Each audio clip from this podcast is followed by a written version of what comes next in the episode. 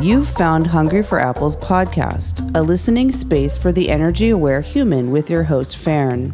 Visit Fern's website at faern dot me.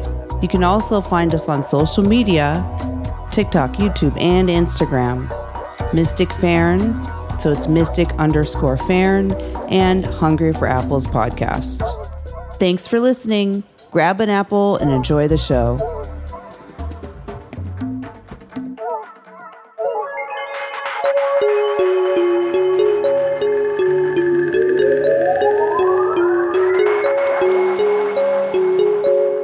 What's up? How's it going? Thank you for tuning in to Hungry for Apples podcast. Today we are on episode four of the yogic approach.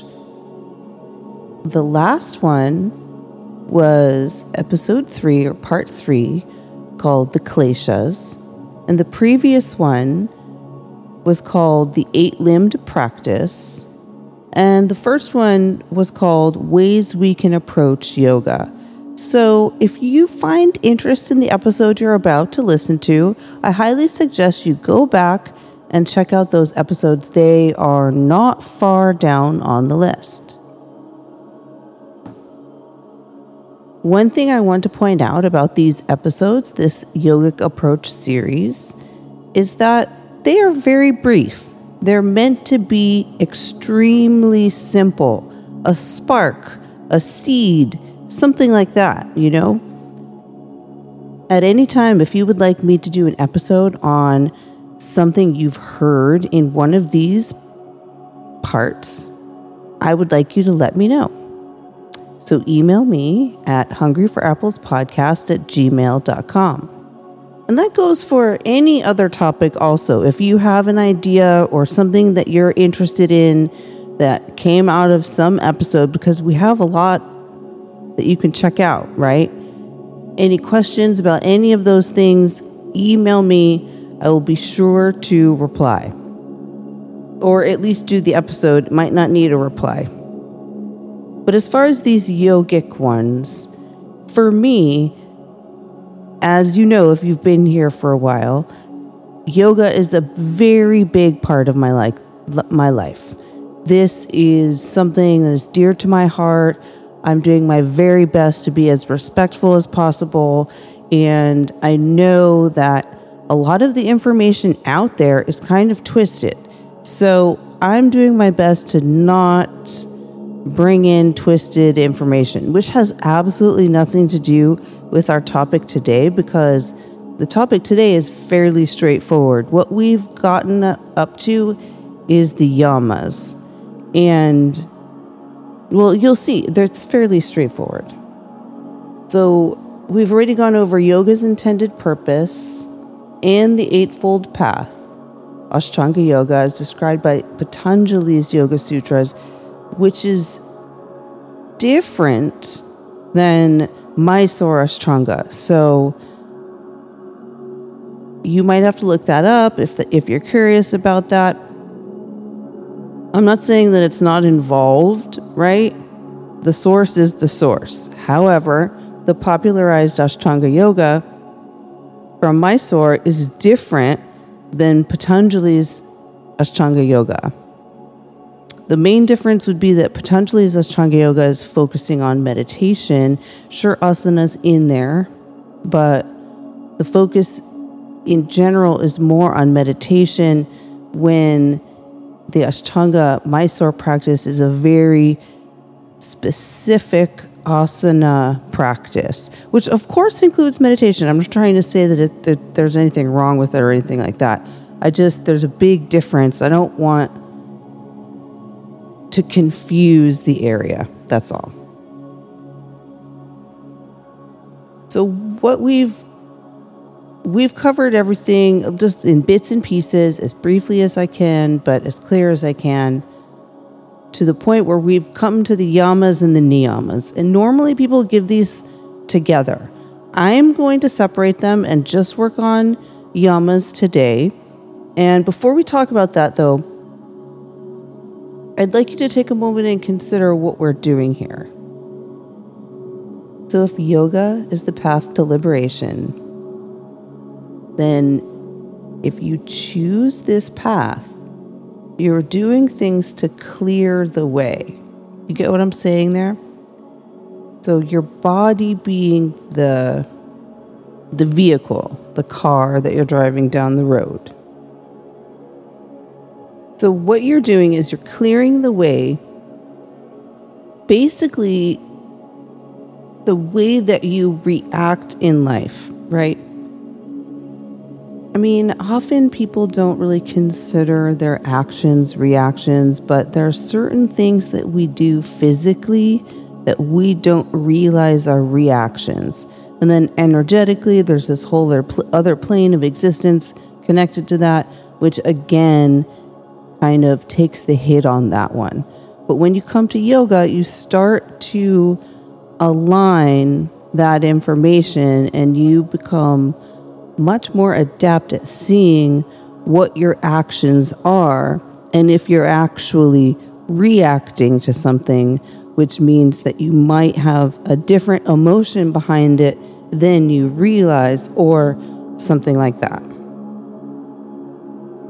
So, as we learned last time in the kleshas, Patanjali's broken this down into different areas that we need to look at.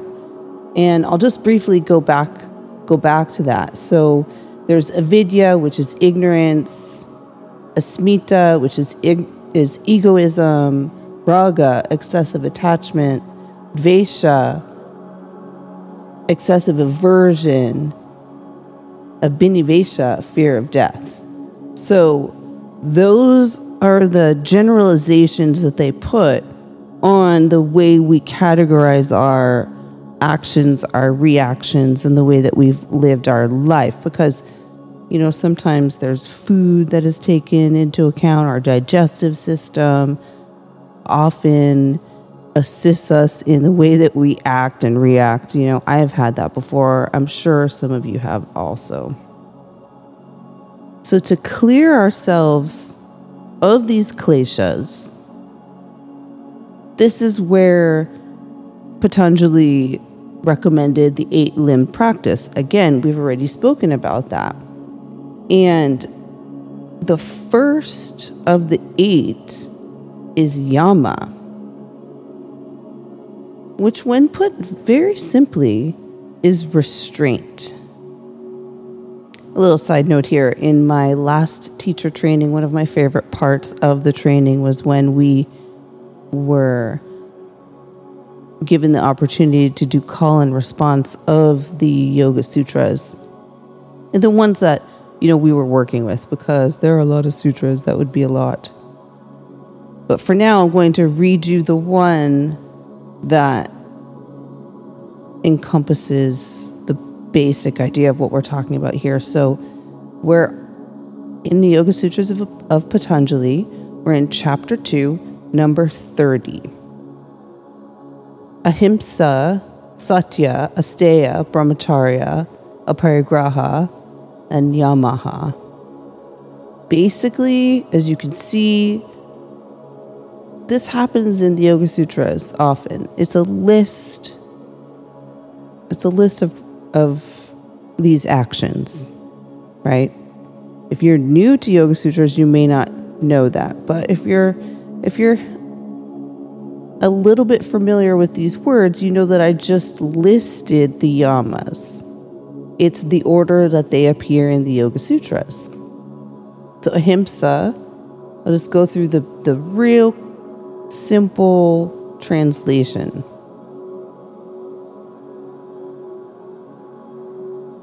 Ahimsa, harmlessness, nonviolence. Satya, real, genuine, honest, virtuous, truthful. So again, I'm reading from the Yoga Sutras of Patanjali. Um, um, it's version. Asteya, non-stealing. Brahmacharya, continence, chastity. Religious studentship. Aparigraha, parigraha, without possessions, without belongings, non-acceptance of gifts that's not very modern, but that's a harder one to. And Yama, Yama, the word yama means self restraint. It's one thing to keep in mind when you're looking through Yoga Sutras and some of the other beautiful scriptures that we have available is often there's translations that don't quite capture the original intent of the author. And this is by no fault of the author or the translator. It's just the nature of the way people do translations. And so, you know, you might you might take some time and look at the versions of the different things that you can see out there and see which one really speaks to you. I mean, it's not just the Yoga Sutras, it's the Gita, it's the Upanishads, it's everything. And um, yeah, they're all wonderful, but some of them are going to read in a way that will speak to you more clearly. That's what I'm getting at. Before we go any further, in you know looking at what these things are, I wanted to point out something that I found really interesting. Now, these are the kind of little rabbit holes I go down, so I'm not going to read a bunch of stuff to you. I am literally pulling up Wikipedia, just so you know.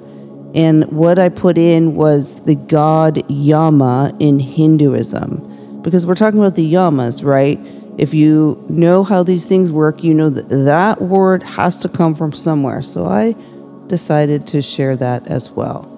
The word Yama, when it comes to Hinduism, it's the Hindu god of death and justice. So, first of all, I find that really interesting because we're talking about restraint, right? Personal restraint. So, Yama, often people say the god of death, but it's death and justice. And then it also says here responsible for the dispensation of law and punishment of sinners.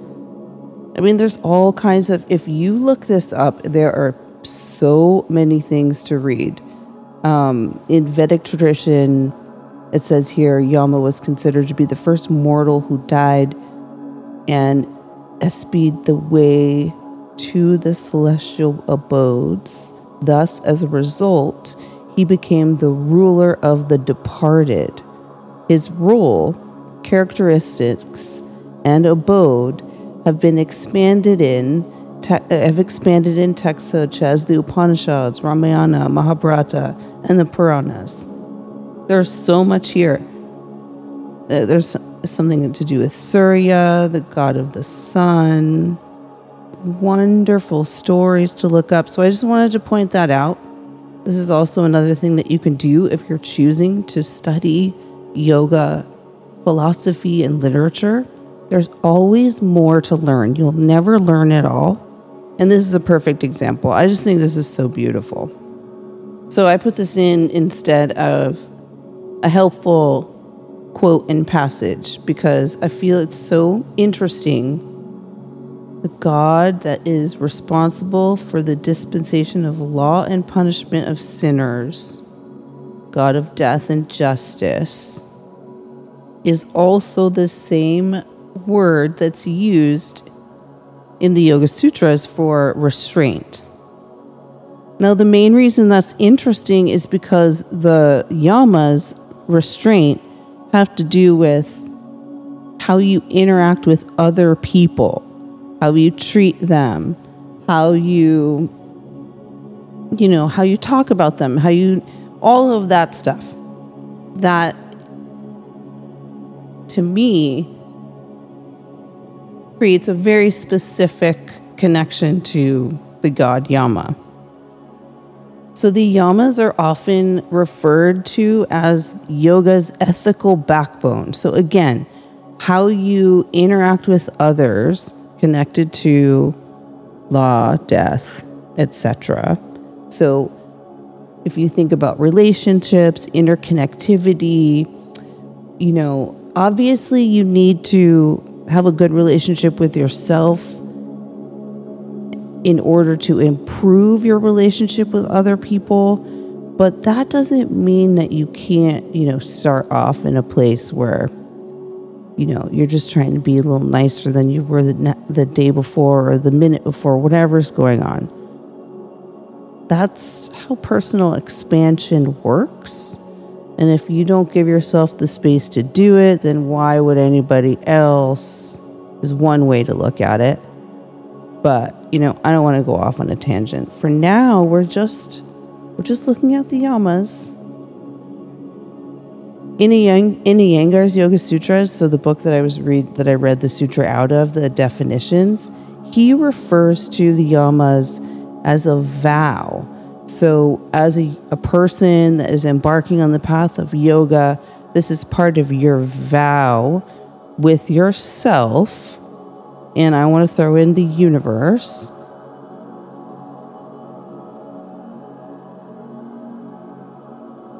So, the five yamas, ahimsa.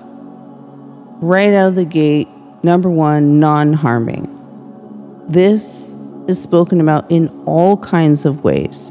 There are many ways that you can approach this in your life. Most people choose the food route. I totally get it.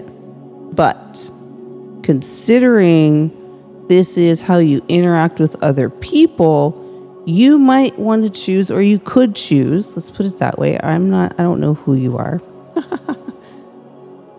you might choose how you treat people that you don't know, for example.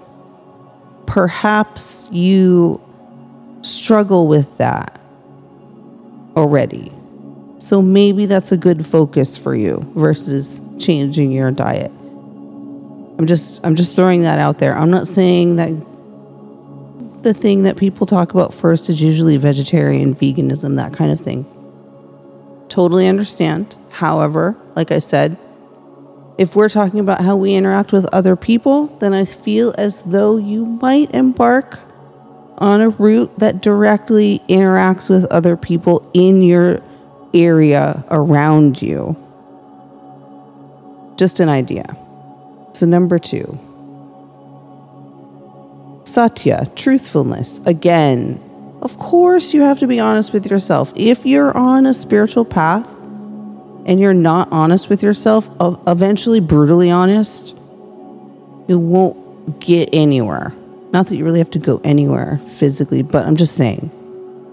But in order to learn how you, you know, what your tendencies are around truthfulness, you might want to stop lying to people around you if you have that habit. Maybe you do it out of defense. Some people do it, they don't even realize it. Just little things here and there. Stop doing that first and then see, right? Choose a simple thing. Number three, asteya, non stealing. Okay, now, this can be spoken about on all different levels, all the dimensions, right? Non stealing, obvious. Don't steal. Okay, fine. But what about on social media now? Um, the art and music and stuff like that. How quickly do people just use that stuff? I'm guilty of it too. I try to credit people. I'm doing my best, but sometimes it happens. Sometimes you do things too quickly and then you can't edit them, whatever is going on, right? It depends on what app you use. Perhaps look at that versus thinking, I already don't steal, right? There, there, there could be something. And I'm not saying to hyper focus on how you think about other people because that is something that that will be spoken about if you ever go into any classes about this and I totally agree with that. However, that is an inside job, which you will be doing anyway. So, how about you watch, you know, something else? Like I said, non stealing. Um, watch how you're doing social media. Maybe you can share more about something, about why you like someone's thing or something like that. Do you get what I'm saying? If you are planning on, t- on sharing their work and using it on your own media. It's just an example, just a thought. Another thing is if you know that you consistently have negative, kind of mean thoughts about other people, people that you see regularly in particular, you might want to take a look at that because in the energy world, when you get into that kind of a dimension, that is definitely in the lines of kind of stealing. It's kind of like stealing someone's joy. There's also that thing. Stealing someone's attention, energy, time, all of that. All of that can fall in this area because it has to do with how you're interacting with other people, how you're treating them respectfully, not respectfully, all of that. Number four, brahmacharya, continence. To me, this is very similar to asteya. Often, when people speak about this, they focus on abstinence, which again, I totally understand. I also feel like that comes from brahmacharins, um, or I think that's the term. Please excuse me if it's not. Um, the young monks, the first stage of that whole situation, that beautiful situation that I don't quite understand all the way yet.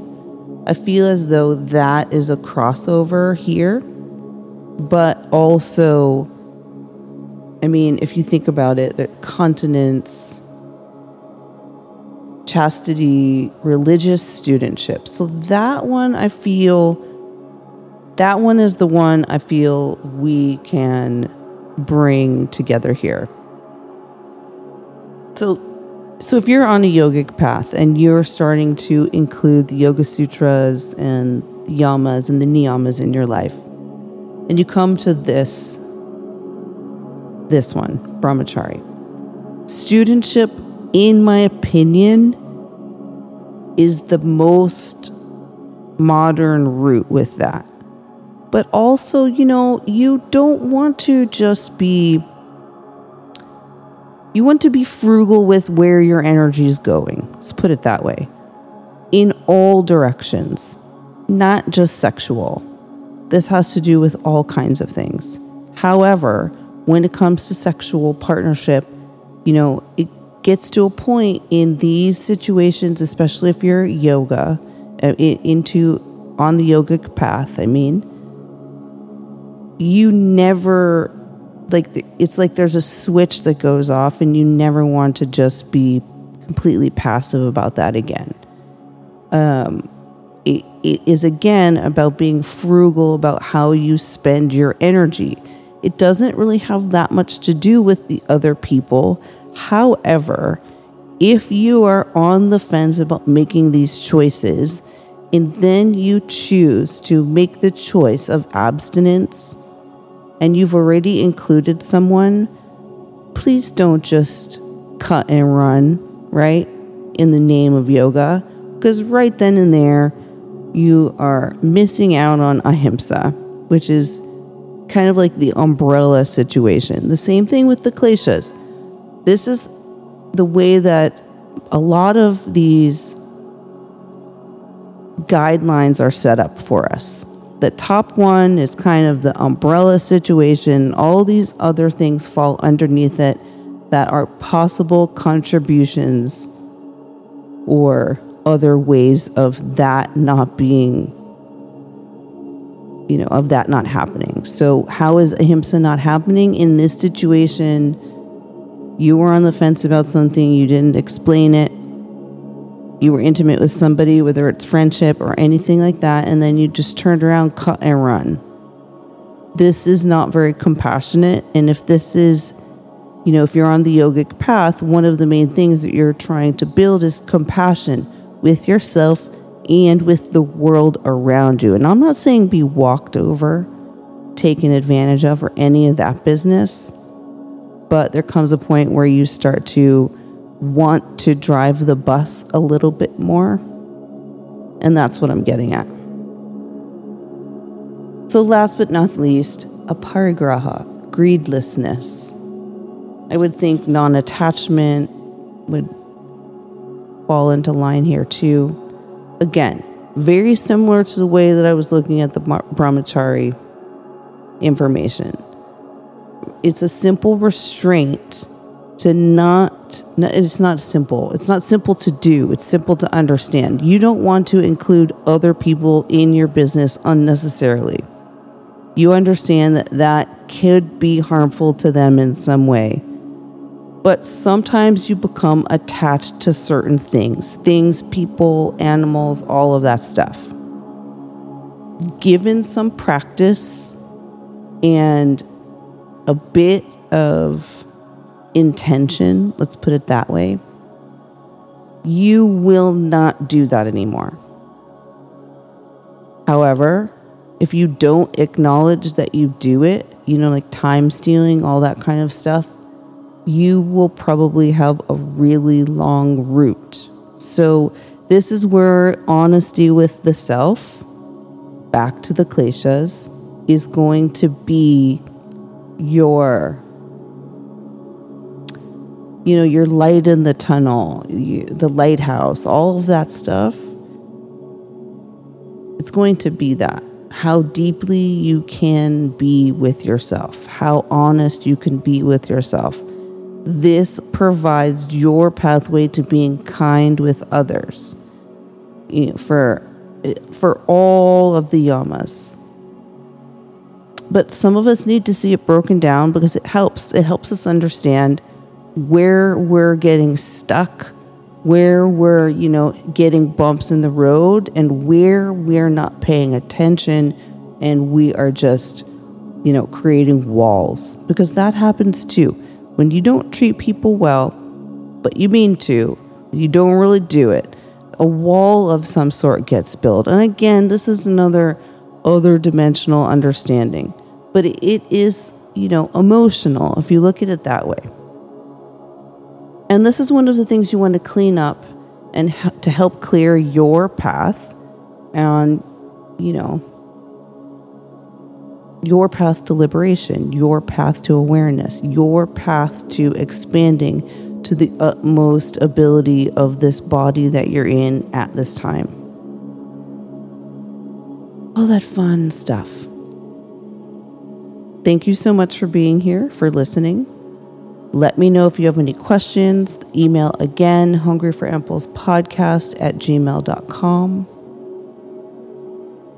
We will be back with another yogic approach episode, and the next one will be niyamas. Remember, I said at the beginning they usually come out together, people usually just talk about them together.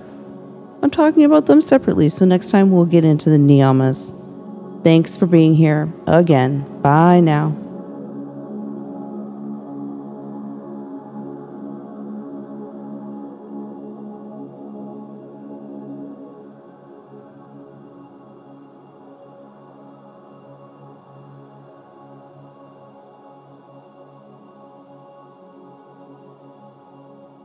Alrighty, that's the end of our show. Thanks for listening. Please subscribe everywhere you find podcasts and visit Farron on her website, farron.me. You can also find us on social media TikTok, YouTube, and Instagram. Mystic Farron, so it's mystic underscore Farron, and Hungry for Apples podcast. Again, thank you so much for listening. Bye now.